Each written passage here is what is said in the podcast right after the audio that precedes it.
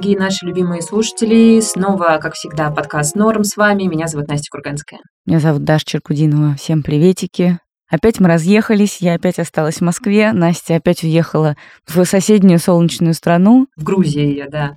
И мы решили поговорить с Дашей на этой неделе о миграции. Но как-то хотелось поговорить о ней более-менее с научной такой точки зрения и вообще пообсуждать с кем-то, во-первых, что мы знаем вообще о людях, которые мигрируют во время политических кризисов и военных конфликтов, а это россияне, которые уезжают в 2022 году из России или готовятся уезжать. И, например, белорусы, да, которые уезжали в 2020 году и после из Беларуси, и многие-многие другие люди в истории.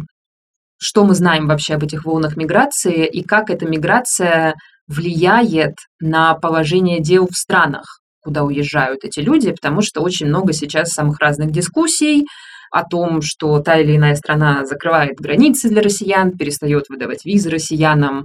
Если читать медиа, все сложнее становятся какие-то вот эти миграционные пути.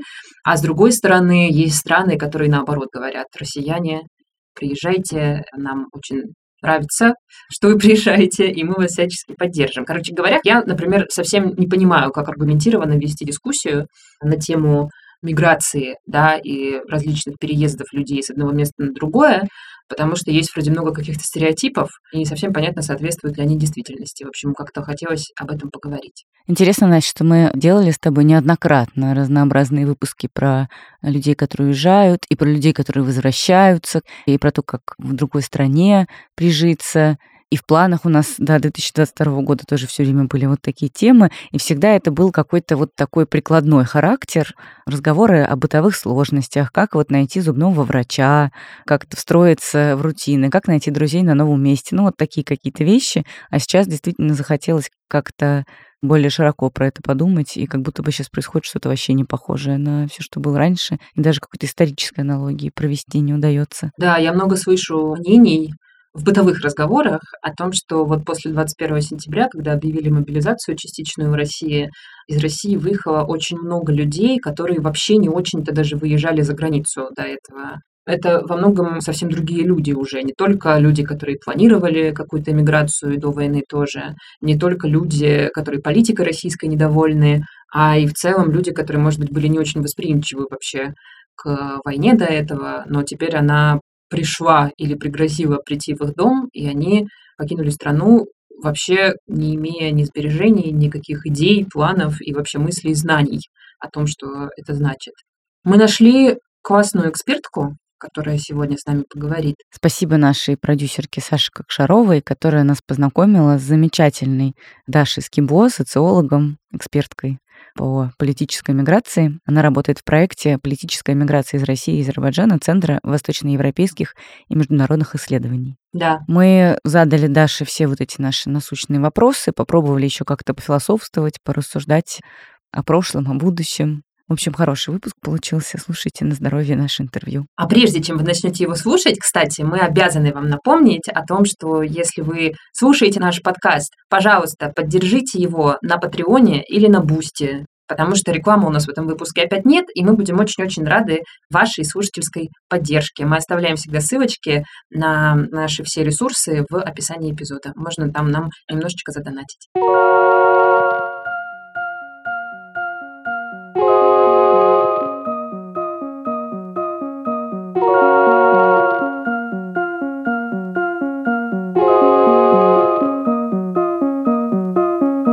Меня зовут Даша Скиба. Сейчас я работаю в центре, который называется ЦОЙС в Берлине. Аббревиатура ЦОЙС расшифровывается как Центр восточноевропейских и международных исследований. И у нас с коллегами начался проект в феврале 2022 года, который назывался изначально, мы его запланировали до того, как началось военное вторжение России в Украину. Мы его придумали за несколько месяцев до февраля, и он назывался «Политическая миграция из России и Азербайджана в Германию и Грузию». То есть нас интересовали вообще люди, которые переезжают в разные страны, но они туда едут не потому, что они хотят лучшую работу, не потому, что они хотят учиться, а у них какая-то политическая мотивация. То есть что-то такое в их жизни происходит, что они решают, пора уезжать. Например, из России или из Азербайджана. И нас интересовали разные волны. Например, мы знали, что была точно волна 11-12 года, да, после протестов, после дворцового дела. Была точно волна после аннексии Крыма. Ну, в общем, было много разных волн. Нас интересовало, почему люди уезжали. Точно люди уехали после ареста Навального и так далее. И мы думали, что мы будем сравнивать, как это в Азербайджане происходило, потому что там тоже такой авторитарный режим, были свои преследования и свои репрессии, и люди тоже уезжали. Но понятно, что в феврале все изменилось, и стало ясно, что что теперь эта миграция как-то иначе будет выглядеть, да, потому что как только 24 февраля мы все проснулись, было ясно, что еще россияне точно уедут сейчас. И это сразу стало происходить. Мне это интересно, потому что я в целом социолог, я работала в разных проектах. Я не знаю, можно ли упоминать в подкасте Центр независимых социсследований в Петербурге, потому что он стал иностранным агентом. Я исследовала какие-то разные все время вещи, которые были связаны с ну, такими практическими проектами социологическими. Да? То есть есть какая-то проблема социальная, мы хотим понять, как что-то работает, как какая-то группа людей живет. И вот таким образом я в 2021 году написала отчет про политическую миграцию, просто про то, что мы вообще о ней сейчас знаем, безотносительно всего, что мы знаем о политической миграции из России в Германию, например, или в Евросоюз. Ну, в общем, там было много всего интересного, он вызвал какую-то дискуссию даже, и Таким образом, я вот попала работать коллегам в ЦОЙСе. У них давно был план исследовать что-то связанное с миграцией, границами и с политической мобилизацией тоже. Что нам было самое интересное, конечно, узнать, это хорошо, вот люди уехали из своей страны. Ну, во-первых, кто они такие, да? Кто это, журналисты, активисты, или это айтишники, или это студенты, почему они уехали, да? Но самое интересное это, а что они делают дальше там, куда они приехали? Если этот человек был журналистом в Москве или в Перми, он продолжает быть журналистом в Берлине или в Праге, или нет. То есть нам было интересно, как люди, которые уехали, как они помогают гражданскому обществу в России или не помогают, что они делают для гражданского общества в Европе или каких-то других инициатив. И вот на этом наш проект в целом вообще как бы сфокусирован. Ну, понятно, теперь фокус меняется, да, потому что мы пытаемся понять, что происходит прямо сейчас, что произошло mm-hmm. после 24 февраля, после 21 сентября. Все это супер интересно и очень сложно.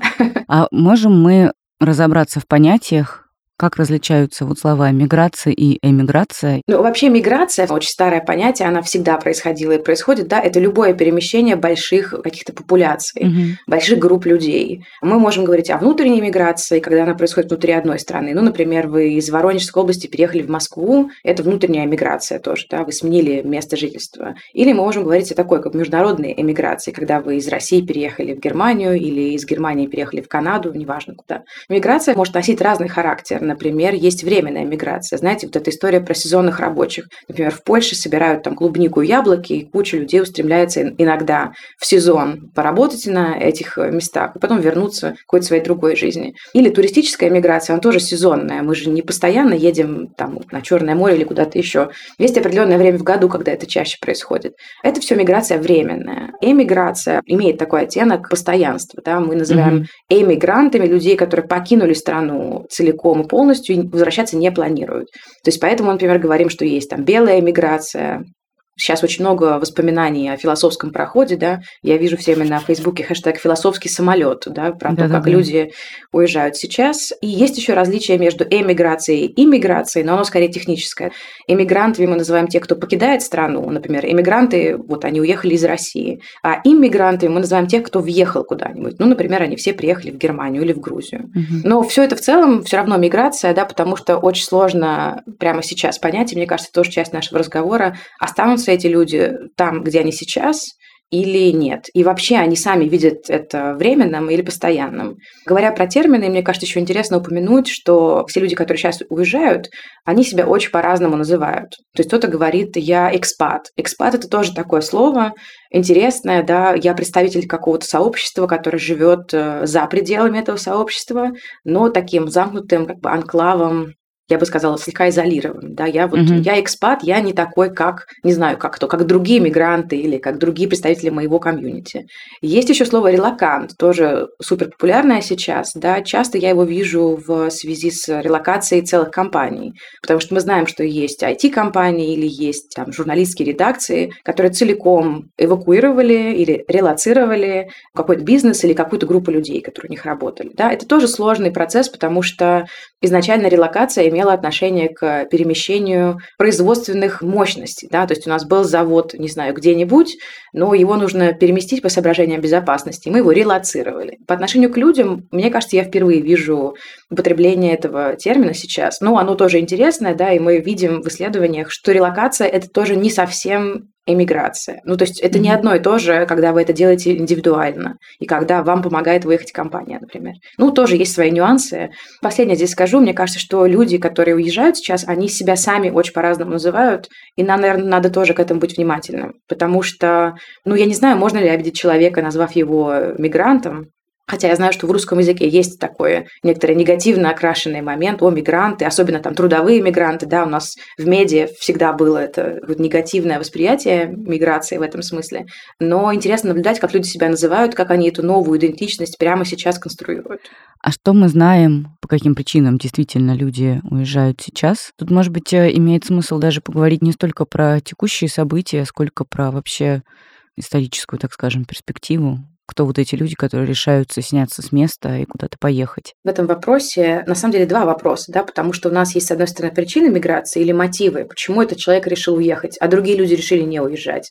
И до войны, и вообще просто в течение какой-то жизненной биографии. Почему есть люди, которые решают учиться за рубежом или там работать за рубежом, а есть те, которые остаются. Это история про пакет мотиваций, очень разных. Угу. А вторая история в этом вопросе – это про каналы иммиграции, потому что вот все страны, которые существуют в мире, да, у них у всех очень разные легальные режимы миграции. Мы часто очень ясно видим, потому что, ну, например, есть Армения, куда можно въехать без заграничного паспорта.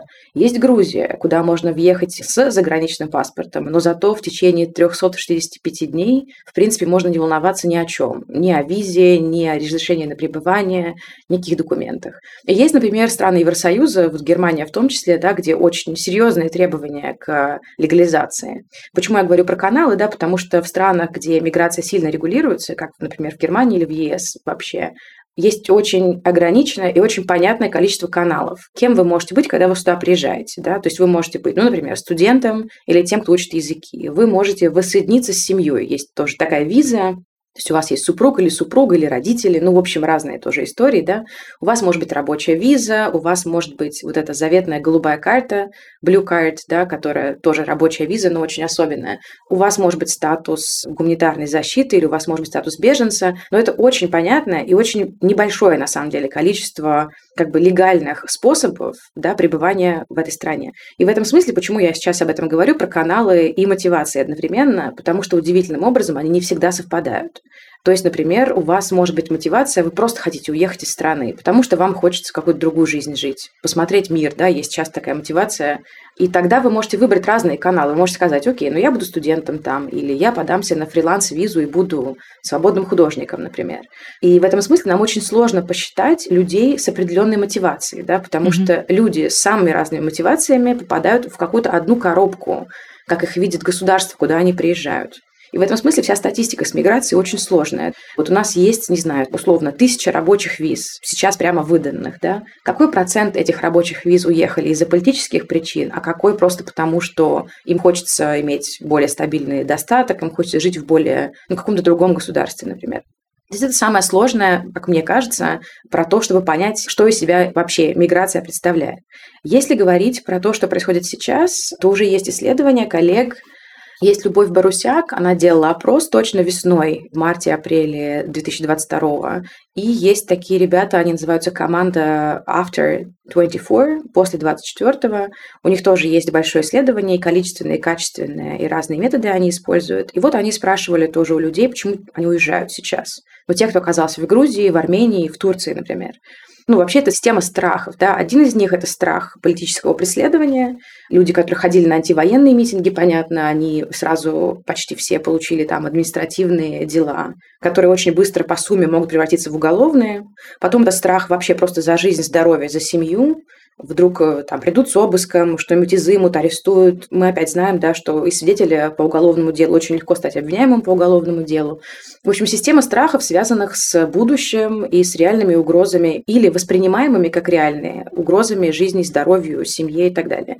Я думаю, что еще очень важно в этой волне, и тоже мы это видим по вот этим опросам или по интервью, что есть как бы нежелание находиться в стране агрессоре по разным причинам угу. и как бы чувство вины, которое люди испытывают в связи с тем, что у них есть российский паспорт и в связи с тем, что они там находятся, да. Я думаю, что на самом деле избежать чувства вины очень сложно, даже если вы куда-то уезжаете, если уже оно есть, да, то оно никуда не денется. Но я понимаю эту эмоцию, да, не находиться в стране, где есть там митинги в поддержку войны, где есть постоянный дискурс на телевидении или там вообще в медиа об этом и так далее. То есть многие люди чувствуют отчуждение, они не понимают, где они находятся больше, они не понимают, с кем им общаться, потому что там их семья или их коллеги поддерживают войну, да, и они хотят уехать в связи с этим.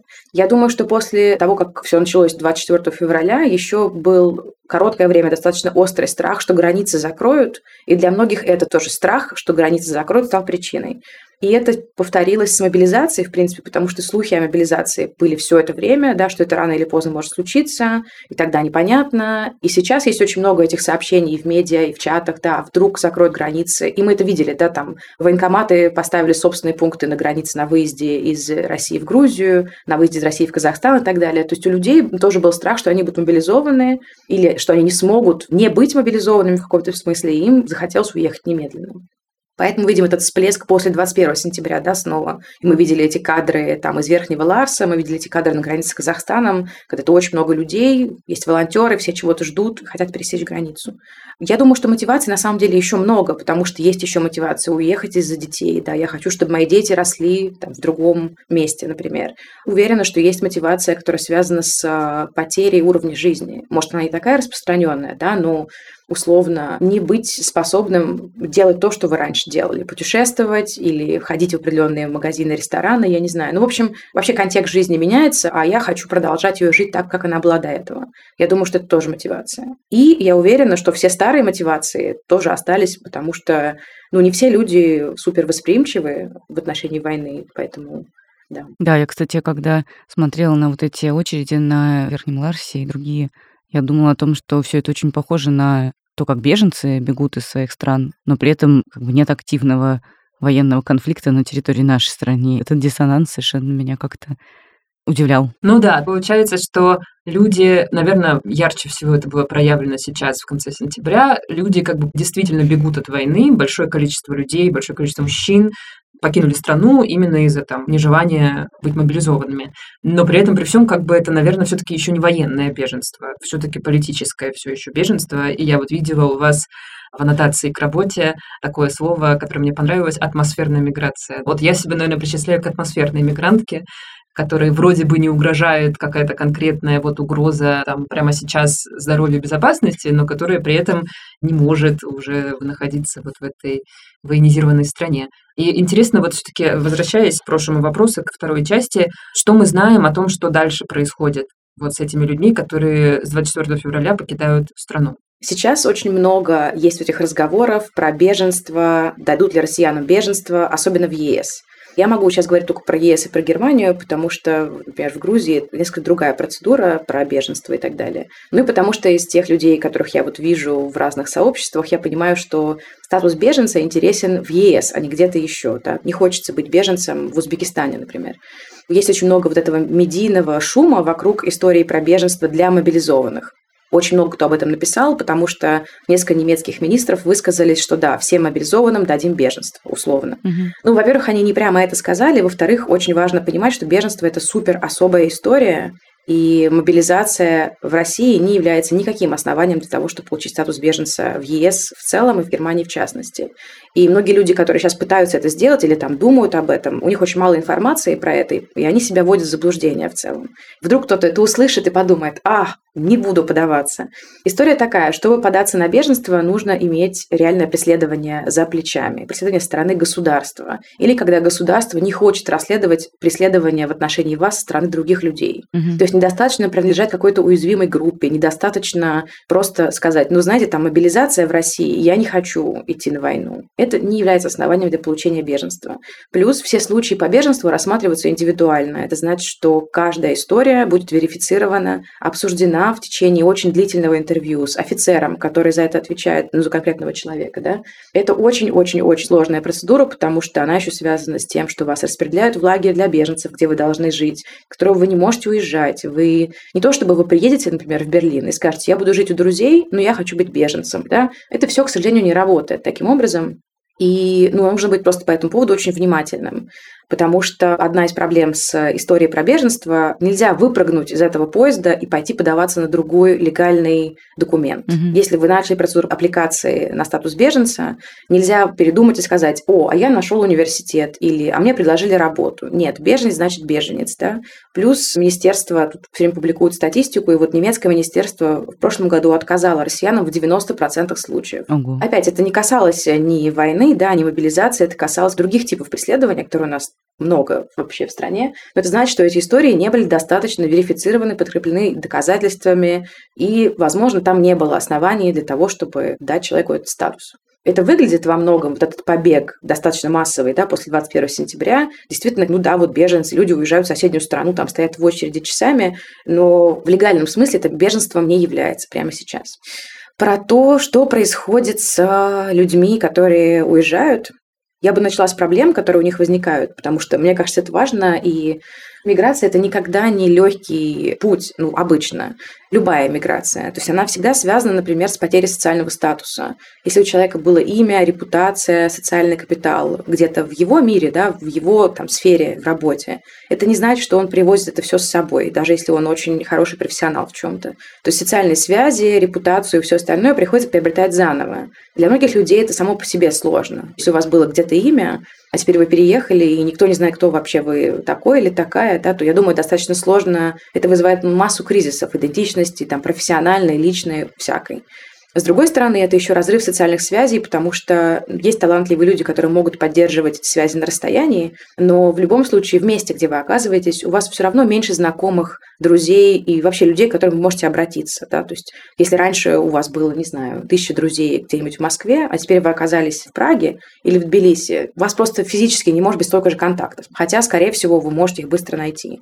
Еще одна проблема, она связана с легализацией, которую я уже упомянула, да, то есть Люди, которые сейчас уехали, если они уехали в э, Грузию, то, в принципе, с легализацией у них все нормально, потому что им особенно не нужно подаваться ни на какие документы, им не нужно получать там вид на жительство и так далее. Они могут там просто находиться почти год. Если они уезжают в ЕС, то перед ними встает вопрос, а на каком основании они здесь пребывают. Потому что по туристической визе в ЕС можно находиться до 90 дней, а дальше нужно или уезжать, или вы нарушаете миграционное законодательство, и это тоже влечет за собой сумму последствий. Это значит, что за 90 дней максимум нужно найти какой-то другой способ, почему вообще в ЕС можно оставаться. В принципе, в любой стране ЕС, да.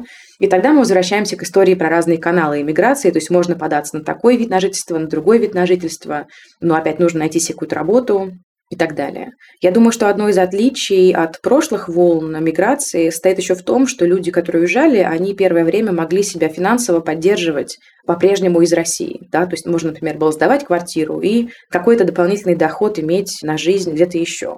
Сейчас из-за того, что банковские карты частично не работают, да, есть проблемы там с переводами между счетами, между российскими и европейскими банками, я думаю, что эта история почти невозможна. Да? То есть надо какие-то другие искать сценарии вот этой дополнительной финансовой поддержки. Крипта. Про крипту это еще один вопрос, который меня сильно волнует. Не сама крипта, а количество информации. Смотрите, до войны Вообще в любой иммиграции, когда мы просто планируем уехать. Вот мы живем какую-то жизнь, у нас есть идея, что однажды мы, может переберемся куда-нибудь, да? Тогда у людей есть время спланировать, оценить страны, оценить, какие нужны документы, а как там вообще в этой стране регулируется жизнь, а нужна ли там страховка, как там ищут жилье. То есть люди какое-то время, там месяц или полгода или год, они готовят этот процесс отъезда, да? А когда вам нужно ехать срочно, у вас нет времени ни о чем таком читать или думать, да, и поэтому многие, кто сейчас уезжают, они уезжают либо вообще без какой-либо информации, либо с минимумом информации. Почему я вспомнила об этом, когда Настя сказала про крипту? Потому что я вижу все время инструкции про крипту, и я вижу, что людям очень сложно в них разобраться. Точно так же я вижу миллион инструкций про, например, типы виз, как на них подаваться, что для этого нужно. И это тоже очень сложно, когда вы в состоянии стресса, вообще понять там, какую бумажку, откуда нужно было привезти. Да? У многих россиян есть очень большие проблемы с открытием банковских счетов за рубежом. В некоторых странах нужен уже вид на жительство, чтобы открыть счет. Опять нужно большое количество документов, и нужно опять знать, какой банк можно идти, в какой нет, чем они отличаются и так далее. То есть вот эта история про деньги, она э, длительная достаточно. Я знаю людей, которые там живут все это время, используя только наличные деньги или там обращаясь постоянно к друзьям, а потом возвращая деньги. Я тоже думаю, что это частности, да, но это опять говорит об этой волне очень многое, потому что, как и разные другие волны, она связана с разными бытовыми сложностями. Понятно, любая миграция связана с бытовыми сложностями. Вы приезжаете в новую страну, нужно понять, как вообще эта страна организована как тут живут, да, и в чем разница с местом, где вы жили до этого. Но сейчас есть еще ряд ограничений, проблем, все это, да, банк, поиск жилья, поиск документов, и так далее. Угу. Но опять, я бы не сказала, что это нужно драматизировать. Недостаток информации возникает на каждом этапе, потому что я вижу людей, которые не знают отличия между там, визой и видом на жительство, между визой фрилансера и какой-то еще визой. В общем, сейчас у людей просто не было времени разобраться, сесть и подумать, ага, что мне нужно, как я это делаю и так далее. Анекдотичная история. Я знаю людей, которые, уезжая из России сейчас срочно, брали все, что угодно, но только не свои документы свидетельство о дипломы, вообще это все осталось где-то в комоде, да, потому что не пришло в голову, да, не было такой мысли. То есть, мне кажется, недостаток информации – это одна из самых больших проблем, и именно поэтому существует так много чатов, групп поддержки, инструкций от разных НКО и активистов, так много волонтеров, так много людей, которые консультируют про отъезд, про легализацию, про все на свете. Вот это как раз положительная, может быть, черта всех последних событий, что как будто бы ну, как-то укрепились горизонтальные связи. И вот особенно после 21-го сейчас мы видели какое-то огромное количество каких-то чатов, которые появились про релокацию, каких-то уже в довольно популярных, охватных, известных медиа появляются какие-то гайды, какие-то посты, репосты, консультантов, чатов каких-то и так далее. Мне кажется, что это тоже какая-то такая интересная черта, потому что до этого как бы информации, с одной стороны, очень мало, потому что ты принимаешь решение в стрессе, да, и не успеваешь просто погрузиться и понять вообще всю эту информацию. А с другой стороны, она отовсюду. И горизонтальность этой информации целом тоже, мне кажется, такая отличительная черта. Да, мне тоже кажется, что это правда. Есть такое чувство, что люди, которые уехали раньше, чуть раньше или сильно раньше, они очень сильно готовы включаться в помощь тем, кто уезжает сейчас. А те, кто уехали сейчас, во многом это журналисты или активисты, ну вот, по крайней мере, те люди, которые уезжали в феврале и в марте, да, и поэтому они сразу в тех местах, куда они уехали, организовали какие-то новые проекты. С одной стороны, это помощь тем, кто продолжает уезжать, как, например, есть в Грузии, у Гриши Свердлина есть проект «Иди лесом», это про то, как избежать мобилизации и так далее, и много других. С другой стороны, эти люди одновременно организовали очень много антивоенных инициатив. Мне кажется, половина феминистского антивоенного сопротивления сидит в Грузии или там еще в других странах, да, и тоже делают очень много всего. То есть вот эта история с постоянной помощью и горизонтальностью у нас, мне кажется, связана с двумя аспектами. С одной стороны, с тем, что правда нужно помогать, да, и есть какой-то ресурс для этого. Вот мы все здесь оказались в этой ситуации, у нас уже есть информация, как там открыть банковский счет, например. Угу. А с другой стороны, это еще говорит о характере людей, которые уехал, да, потому что уехали в основном, опять, у нас нет цифр, чтобы говорить вот так легко, в основном, да, но уехало очень много активистов, очень много там адвокатов, в общем, людей с какой-то гражданской позицией. Они все потому и уехали, что она у них есть гражданская позиция. Поэтому им хочется что-то делать другое, помогать, вовлекать, делать какие-то инициативы, проекты и так далее. Но, может быть, все-таки что-то можем мы сказать о цифрах насколько больше людей за этот год из России уехало. Но мы знаем вот эти официальные данные какие-то погранслужб, но, наверное, им не очень угу. можно верить. С этим сложно. Я специально проверила сегодня, кто и что об этом писал. Посмотрела, например, есть статистика армянских и грузинских пропускных пунктов, свои ведомства, которые этим занимаются. И вот, например, в Армении в 2021 году, вот за тот же период, что и сейчас, за первый квартал, например, 2021 года, тогда 44 тысячи въехало да, людей на армянско-российской границе. А в 2022 таких людей было 134 тысячи, да, то есть на 90 тысяч больше. И в Грузии почти то же самое, да, в 2021 году это было 8 тысяч человек, а в 2022 38 тысяч человек. Именно россияне. Вот в этом вся и проблема с отъездом и с официальной статистикой. Это не публикуется, кого конкретно считали по паспортам. Граждане какой страны въезжают и граждане какой страны выезжают, например.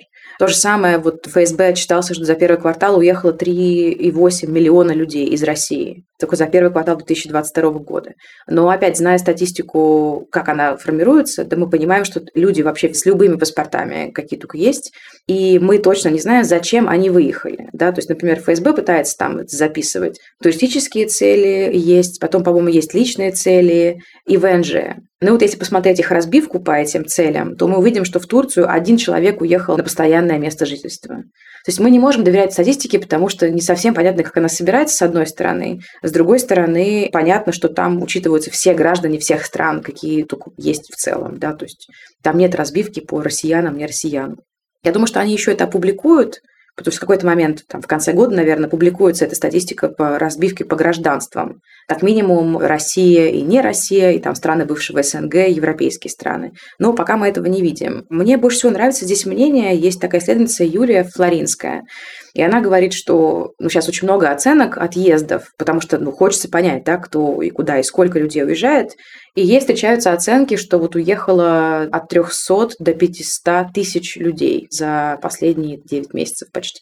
Но в ее понимании, и я к нему присоединилась бы, это очень сомнительные цифры, опять, потому что мы не можем их посчитать. Кроме того, есть еще такое понятие, как возвратная миграция. Например, вы уехали 1 марта, побыли где-то в одном месте, потом в другом, и потом просто вернулись в Россию. По разным причинам, да, потому что, с одной стороны, какой-то кризис, вот эта паника первая прошла, и уже не так страшно, да, все начинают нормализовывать войну, к ней привыкать, ну да, вот теперь жизнь такая. И люди возвращаются, с одной стороны, по этой причине. С другой стороны, они могут возвращаться, потому что не нашли, как себя легализовать, да, или не нашли какую-то постоянную работу постоянный источник заработка, Соответственно, вы сидите в чужой стране, у вас в ней ничего особенно не получается, и непонятно, что делать дальше, и вы тоже можете вернуться. Опять там есть дети, есть разные семейные обстоятельства, да, по которым тоже приходится возвращаться. И мы тоже не знаем, каков процент этой возвратной миграции сейчас. Может быть, маленькая доля людей возвращается, а может быть, половина. И в чем отличие вот этой -то всей волны 2022 года? Это в том, что в целом возможность вернуться в Россию она как бы померкла, поблекла, да, то есть люди, которые раньше эмигрировали, ну там даже в 2012 году или в любом году, они в целом знали, что они в Россию могут вернуться, но только если на них уголовное дело не заведено, да, и то понятно, что какими-то окольными путями можно было добраться, повидаться с родственниками и не знаю, что еще. Люди, которые сейчас уезжают, я думаю, они несколько иначе это видят, потому что страх, что границы закроются, отчасти-то он себя оправдал, потому что прямого авиасообщения с ЕС у нас больше нет, переход границ э, с Финляндией под большим вопросом. Я так понимаю, что он сейчас тоже сильно ограничен для разных статусов, опять же. И так далее, да, то есть э, поезда отменили. Я помню, что был этот такой большой день, когда уходил последний поезд Аллегра из Санкт-Петербурга в Хельсинки, да. Я думаю, люди, которые находятся в России, они себя чувствуют достаточно большой изоляции по этому поводу, потому что у них не так много способов уехать. А люди, которые уже уехали, они понимают, что как бы возвращение может им стоить достаточно больших издержек. Вот я когда слушала про цифры, да, которые оглашают наши ФСБ, я хотела сказать, что на самом деле еще абсолютно все мои знакомые мигранты, которые выехали из России вот в 2022 году в Грузию, например, вот где я сейчас нахожусь, абсолютно все эти люди говорят пограничникам в Грузии, что они едут по туристическим целям. То есть тоже тут, наверное, эту статистику мы не можем ей еще верить в этом смысле, потому что, мне кажется, большинство людей, у которых нет ВНЖ, ну или какого-то легального статуса, говорят каждый раз на погранпунктах, что они туристы. Еще вообще непонятно, с чем сравнивать эти цифры, потому что был же ковид два года. Ну да. И просто никто никуда особо не ездил, поэтому, конечно, когда мы с 20 и 21 годом сравниваем, мы тоже находимся в какой-то ловушке непонимания. Я думаю, что достоверные данные будут появляться ближе к концу года, потому что мы увидим статистику за весь год. И, например, я знаю, что Грузия собирает статистику, понятно, каждый год ее публикует, и статистику по месяцам. То есть можно что-то все равно будет понять из этого. Кроме того, Грузия тоже публикует, сколько людей выехало через российско-грузинскую границу в разных местах тоже, знаете, как бы интересно, потому что в Грузию сейчас нельзя прилететь. У нас с 2019 года нет авиасообщения между Россией и Грузией. Но ведь можно прилететь через Минск или через Стамбул или через Баку. В общем, есть другие варианты, да. И вот эта статистика пересечения через аэропорты тоже каким-то образом должна быть добавлена.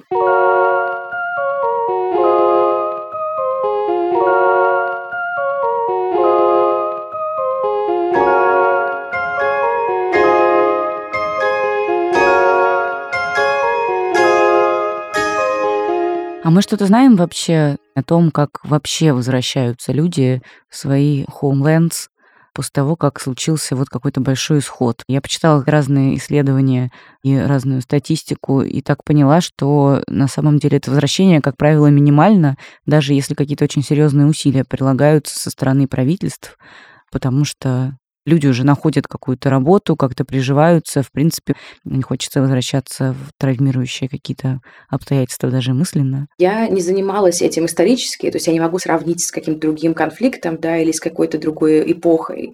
Но мы тоже об этом часто думаем и с моими коллегами, и в целом, потому что вот человек оказывается в другой стране. Первое, что ему приходится делать, в зависимости от страны, это, это легальный статус приобрести. И поскольку он требует достаточно больших затрат времени, сил и так далее, на каком-то уровне каждому приехавшему, каждому мигранту приходится адаптироваться и интегрироваться в общество, где он оказывается. Ну, можно ждать и надеяться, и много чего делать для того, чтобы война закончилась. И можно верить, что она закончится там завтра или через год. Но я думаю, что у нас ни у кого нет этих временных горизонтов. Да, люди себе просто не представляют, когда это закончится, так же, как не понимали, что это вообще может начаться. И поэтому приходится жить жизнь здесь и сейчас. Особенно если есть люди, которые от вас зависят, да, если у вас есть там пожилые родственники, родители, дети или, я не знаю, там домашние животные, да, то есть вам приходится свою жизнь устраивать там, где вы сейчас оказались, в той или иной мере. И поэтому, конечно, иммигранты начинают искать работы. Если у них есть возможность работать удаленно, да, там какие-то другие компании, сохраняя то, что у них было до этого, это тоже одна история. Но в любом случае приходится как-то включаться, вообще узнавать, чем живет страна. И в зависимости от того, сколько времени занимает вот эта временная иммиграция, да, она может затянуться на год, на годы, на разное количество времени. И это вообще-то снижает вероятность, что иммигранты вернутся, с одной стороны. С другой стороны, мы снова говорим об очень специальной группе людей. Да, это активисты, журналисты, люди с гражданской позицией, адвокаты, правозащитники, экологи. Я думаю, что у многих из них есть вот эта идея прекрасной России будущего, да, так называемой, и желание вернуться в нее и продолжать ее делать. Mm-hmm. Но опять проблема с этой миграцией с тем, что она мотивирована не вашим личным выбором. Я хотела уехать, я уехала. А она до определенной степени мотивирована некоторым обстоятельством, например, политическим режимом с которым ну, человек ничего не может сделать. Понятно, что можно ходить на митинги, понятно, что можно делать какие-то маленькие дела, можно собирать помощь для украинских беженцев, или собирать помощь для ВСУ и так далее, но простите, я сейчас говорю не как социолог, я не вижу в этом сильно большого потенциала для того, чтобы этот режим изменить. Угу. Поэтому люди, которые сейчас уехали, они сидят и ждут в целом, изменится он или нет. И это одна из черт тоже миграции, это полная неопределенность. То есть все эти люди, которые сейчас уехали, они не понимают, как долго они где-то будут находиться. У них очень маленький горизонт планирования. Опять, например, виза в ЕС заканчивается, потому что она всего 90 дней, да? Дальше вам какой-то другой выдает документ, например, вид на жительство. Он может быть выдан на полгода, а может быть на 5. И вот у вас появляется этот горизонт. Ага, я знаю, что со мной следующие 5 лет вот это будет происходить. Да, но опять это очень сложно. Я думаю, что мнения здесь разделяются у экспертов по поводу того, вернутся эти россияне обратно или нет. Помню, что был такой доклад, мне кажется, в 2019 году. Он назывался «Путинский исход», «Путин Экзодус». Угу. Это Левада-центр вместе с Atlantic Council делали такой доклад. У них были фокус-группы там тогда. То есть это уже была политическая миграция. Они писали о политической миграции. И они в фокус-группах спрашивали, а вот если изменится экономическая ситуация, вы вернетесь или нет? И я не помню точную цифру, но мне кажется, порядка 70% людей говорили нет. Угу. Мы не вернемся. И то же самое было с политической ситуацией. Если политическая ситуация изменится, если режим изменится, вернетесь вы или нет. И люди тоже отвечали, что нет, скорее не вернемся. Где-то 60-70% отвечали нет. Угу. Опять мы понимаем, что возвратность зависит от времени, которое вы провели в новой стране, да, зависит от вашего статуса там, зависит от вашей удовлетворенности жизнью, чего угодно, да. И вот в случае с россиянами точно зависит от политической атмосферы. Если на вас все существует уголовное дело, или вы знаете, что там ваша организация по-прежнему иностранный агент, там, или нежелательный, или еще что-нибудь, ну, вряд ли вы поедете туда прямо завтра. Поэтому Супер трудно сказать, вернемся или нет. Мы все. Добавлю коротко совсем. Я подумала, что есть еще одно отличие вот этой миграции от всех остальных. Раньше люди ехали на совсем все-таки. Или на очень долго, да, то есть планировали пожить в Европе или пожить где-нибудь там в Штатах, поработать, приобрести опыт. Как бы горизонт планирования был год, несколько лет или, может быть, жизнь, да. А сейчас, мне кажется, горизонт планирования нет вообще. Ну, то есть, или он mm-hmm. очень маленький, мы едем на время. Плюс можно заметить, что люди меняют несколько стран. То есть, они выехали через Грузию, побыли там какое-то время, уехали в Турцию, в Турции подали на документы для ЕС, например. Опять неизвестно, а ЕС это конечная точка или будет что-то дальше, да? Или то же самое, поехали в Казахстан, переждали там какое-то время, организовали себе банковскую карту, какие-то документы, подали на какую-то еще визу, да? То есть мы наблюдаем это какое-то новое явление, когда одна миграция, но это несколько стран в цепочке до какого-то конечного пункта. Угу. И эти страны тоже примечательные, потому что миграция в Казахстан, в Грузию, в Армению, она не была такой высокой, как сейчас мы это видим. Ну, по крайней мере, по этим первым цифрам. Страны, в которые люди хотели уехать, это были ЕС, Канада, США и так далее. Знаем ли мы что-то про то, как миграция влияет на страны, куда люди в целом выезжают.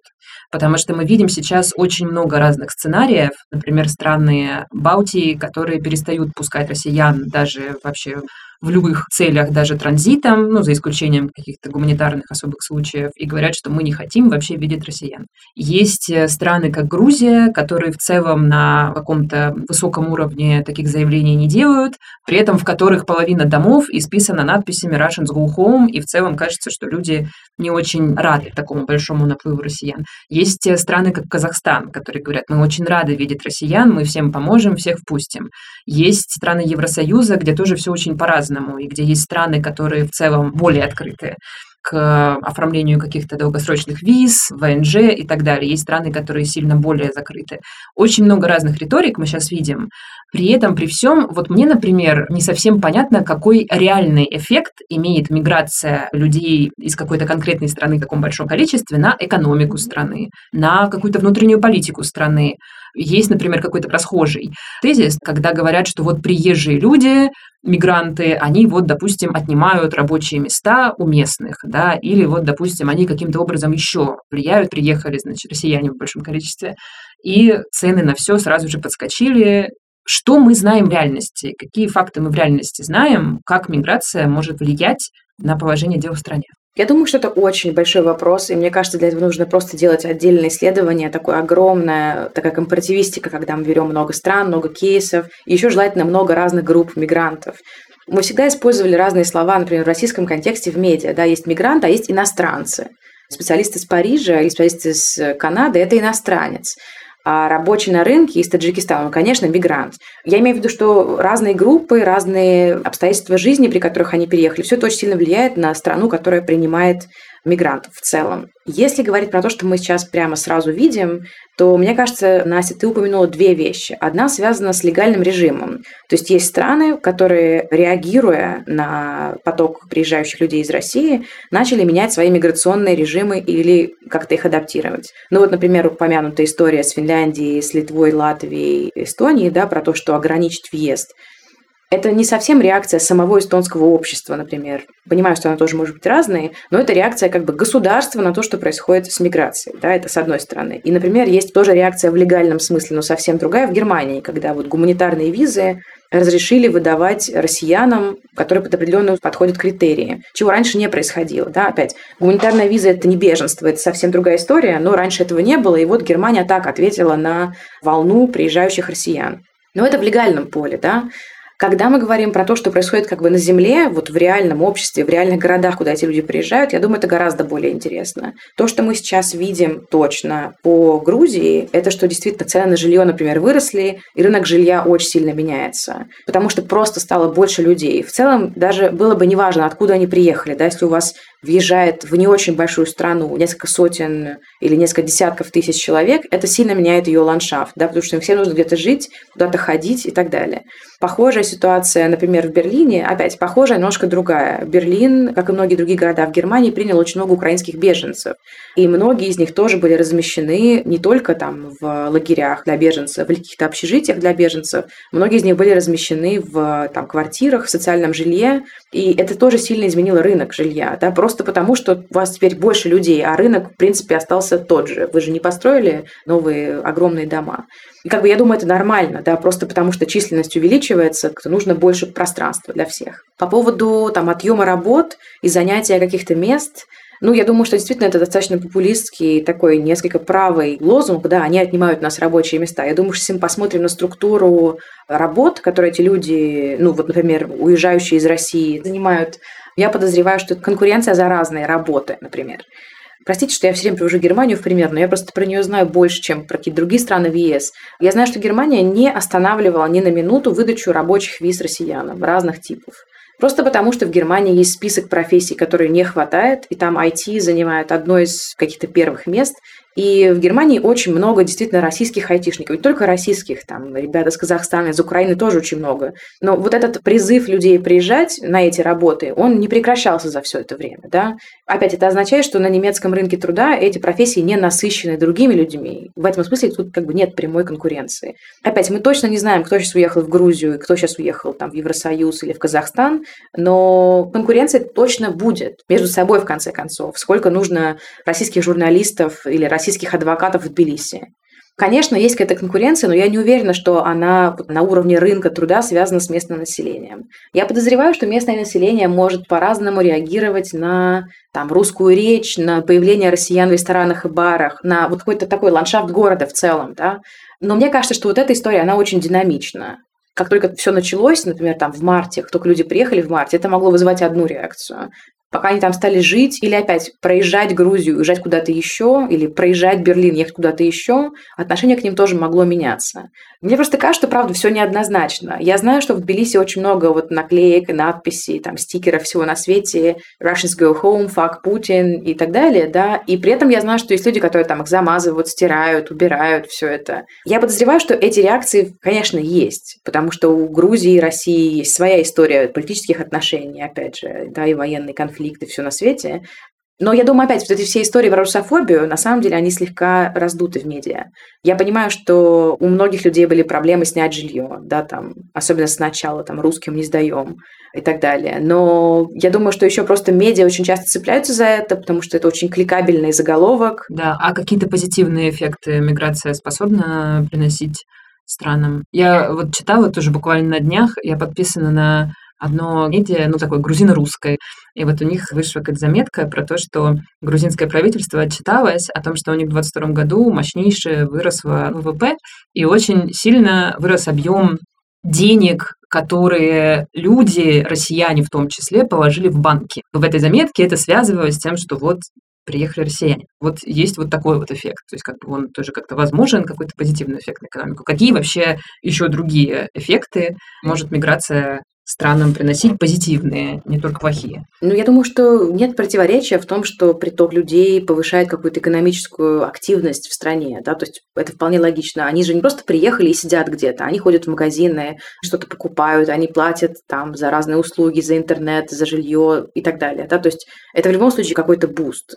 Потому что, опять, вот люди, о которых мы сейчас говорим, в Грузии в целом, они ведь не приехали как беженцы, они не получают, например, от Грузии социальное пособие. Привожу этот пример еще потому, что это же экономически активные да, люди. Вот с одной стороны, они рынок труда насыщают, даже если они не берут какие-то работы там, где они сейчас находятся, ну, то есть работают на предыдущую какую-то компанию и так далее, они все равно тратят свои деньги там, где они сейчас живут.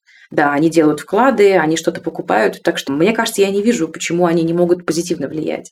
И я подозреваю, что даже вот на всякие там ксенофобские настроения на самом деле приток мигрантов влияет в хорошем смысле.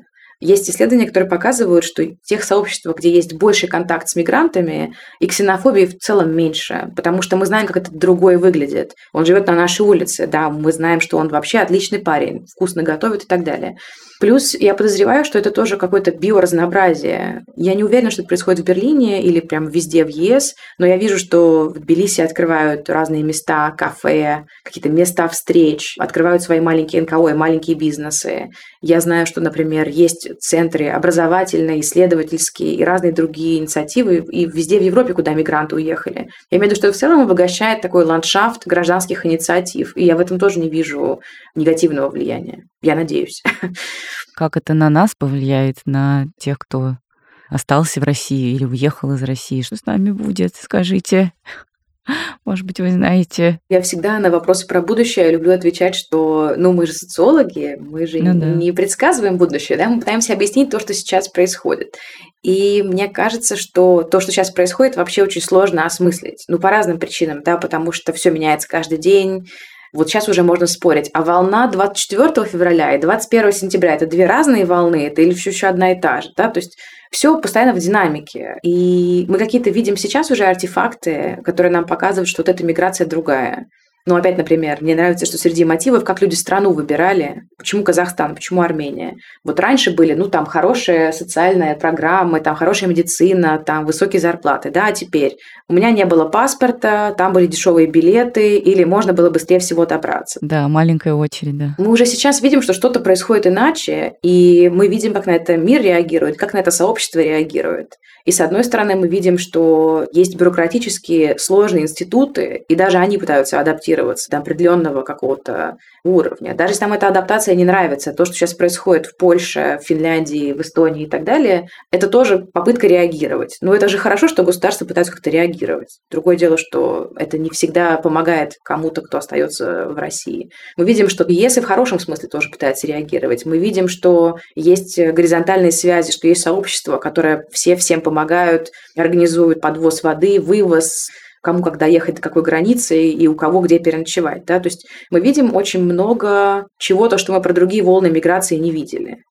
И это уже само по себе интересно. Да? Другое дело, нам потребуется время, чтобы это осознать, и нам потребуется много времени увидеть, чем все это кончится. Угу. Потому что понятно, что я думаю, и в России те, кто не уехал, и за пределами России те, кто уехал, и вообще во всем мире люди просыпаются каждый день с мыслью, что надо проверить новости, да, и посмотреть, а что вообще происходит и что будет дальше происходить.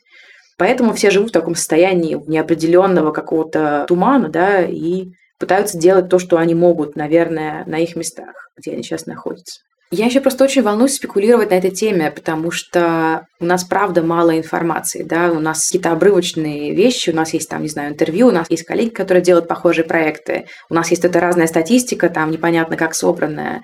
И мне кажется, сейчас каждое высказывание по этому поводу, оно заряженная заранее эмоционально, да, заряженная на дискуссию там на, на все на свете. Мне главное, чтобы никто не пострадал, в общем, от этого. И также еще, с другой стороны, мне кажется, что эта тема стала сильно более, ну, как бы актуальной для масс людей. Действительно, до 2022 года иммиграция ну вот с буквой «э», да, скажу, это было что-то на привилегированном таком, да, то есть люди, которые хотели получать образование, которые хотели жить в более комфортной стране, mm-hmm. а сейчас это во многом вот эта и политическая миграция в начале года была, и сейчас вот в конце года уезжать стали люди уже прямо, которые как бы вообще не собирались, и я вот в итоге сейчас уже в конце года мне кажется, все мои знакомые, ну, понятно, что мои знакомые это там специфические люди, журналисты, активисты, и там какие-то дизайнеры, но так или иначе это либо люди, которые уехали из России, либо люди, которые не уехали, но думают об этом. И кажется, что это прям такой большой-большой-большой сегмент и уже такая действительно массовая тема. И именно вот после мобилизации она стала прямо вот совсем массовой, уже не только идеологической.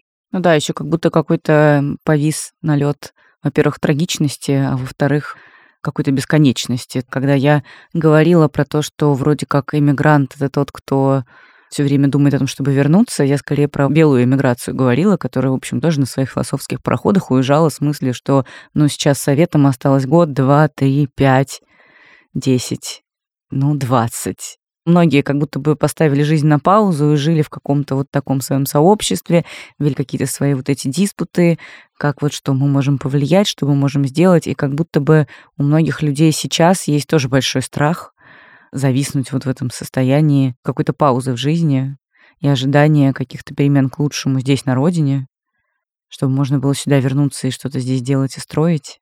А ведь не очень понятно, чем все кончится и когда. Вот эта миграция, она еще супер окрашена разными эмоциями. Я понимаю, что миграция всегда была связана с эмоциями. Волнения, тревоги, неопределенности. Да? Но сейчас очень многие люди говорят, я в депрессии, я подавлен, мне страшно. Мне кажется, это совсем другая история, когда люди уезжают не из-за атмосферы. Атмосферная миграция, да, ну там, ну как-то стало иначе, там на митинги вот нельзя уже ходить, и там в медиа не все можно сказать. Моих коллег начали увольнять. Атмосферная миграция, когда что-то происходит не с тобой. А вот в целом как-то климат изменился, да, и я себя в нем не чувствую комфортно. Вот это было все до 22 года. А в 22-м перед миграция связана со страхом. Да, мне страшно потому или потому за себя или за свою семью, за отсутствие будущего и так далее. И я тоже не очень понимаю вот с этой эмоцией страха, как можно легко адаптироваться, интегрироваться в другой стране. Угу. Если там вся голова, она про то, что страшно, и поэтому нет времени гуглить, читать, искать, там, узнавать, как все это работает, то как из этого выйти, как начать что-то делать, куда-то двигаться вообще. Я вижу людей, которые в глубоком кризисе в связи с этим. И в связи со страхом, с одной стороны, и просто в связи с выгоранием. Ну, вот это обычно касается активистов и правозащитников. Да? Мы столько всего делали, а теперь мы видим, что это вообще бесполезно, а теперь еще сверху 9 месяцев войны, и как бы и что? Угу. Драматично как-то вышло.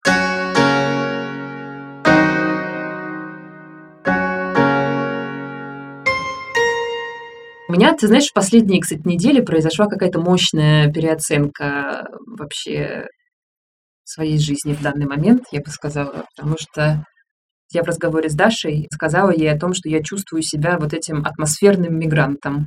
Но вообще-то после этого разговора и вообще в последнее время я понимаю, что нет, я не атмосферный мигрант, а самое что ни на есть политический, хотя у меня нет даже административных дел, несмотря на то, что я ходила на митинги, тоже разные, но административных, например, дел в моей практике нету, и иноагентками нас с Дашей тоже пока не признали, и обысков у меня тоже не было, то есть как бы все по касательной меня задевает. Но при этом я вчера буквально анализировала, скажем так, свою биографию, и я поняла, что абсолютно все места, в которых я работала, все издания, в которых я работала до подкастов, сейчас закрылись или заблокированы Роскомнадзором, ну, в общем, политически преследуемые. И вообще абсолютно все мои коллеги, с которыми я когда-либо работала, тоже политически преследуемые. То есть, в общем-то, наверное, да, все основания для гуманитарной визы имеются.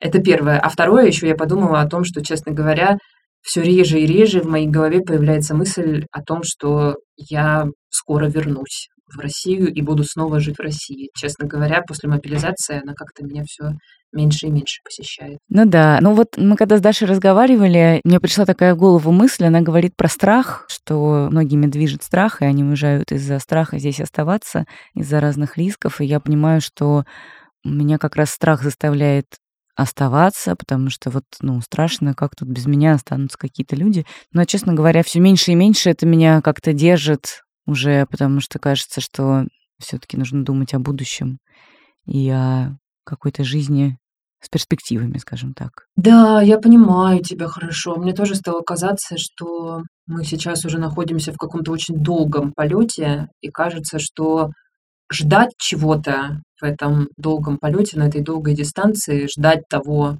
что режим падет или что какие-то позитивные изменения произойдут в следующем году или через два года, наверное, не надо, а надо стараться хотя бы что-то планировать в своей жизни, да, свою жизнь, сейчас, конечно, уже сложно планировать, но хотя бы что-то в ней планировать уже невзирая на изменения политического режима, невзирая на ход войны, ну, как-то уже свыкнуться с тем, что все это происходит, что все это возможно, очень надолго, и нужно какую-то траекторию себе перерисовывать. Вот я наконец-то стала в своей голове перерисовывать эту траекторию. И, честно говоря, полгода у меня совершенно не получалось это делать, и все казалось, что ну, скоро, наверное, это закончится, но сейчас я немножко пережду. А вот как-то с мобилизацией уже пришло понимание, что, наверное, все-таки совсем уже не скоро закончится. Да, и надо как-то иначе мыслить. Ох, так и есть. Ну что, друзья, спасибо вам, что слушаете нас. Пожалуйста, оставляйте нам ваши комментарии, оценочки, рассказывайте про нас вашим друзьям в социальных сетях и вообще везде. Отмечайте нас в сторисах, пожалуйста, если вы нас слушаете, делитесь в сторисах и отмечайте подкаст «Норм». Это всегда нам очень нравится. Не скажем на всякий случай, в какой именно социальной сети, в каком сервисе нужно это делать. Запрещенной, знаешь, как говорят блогеры в запрещенной социальной сети. Целуем, спасибо. Обнимаем. До следующей недельки. Пока. До следующей недельки.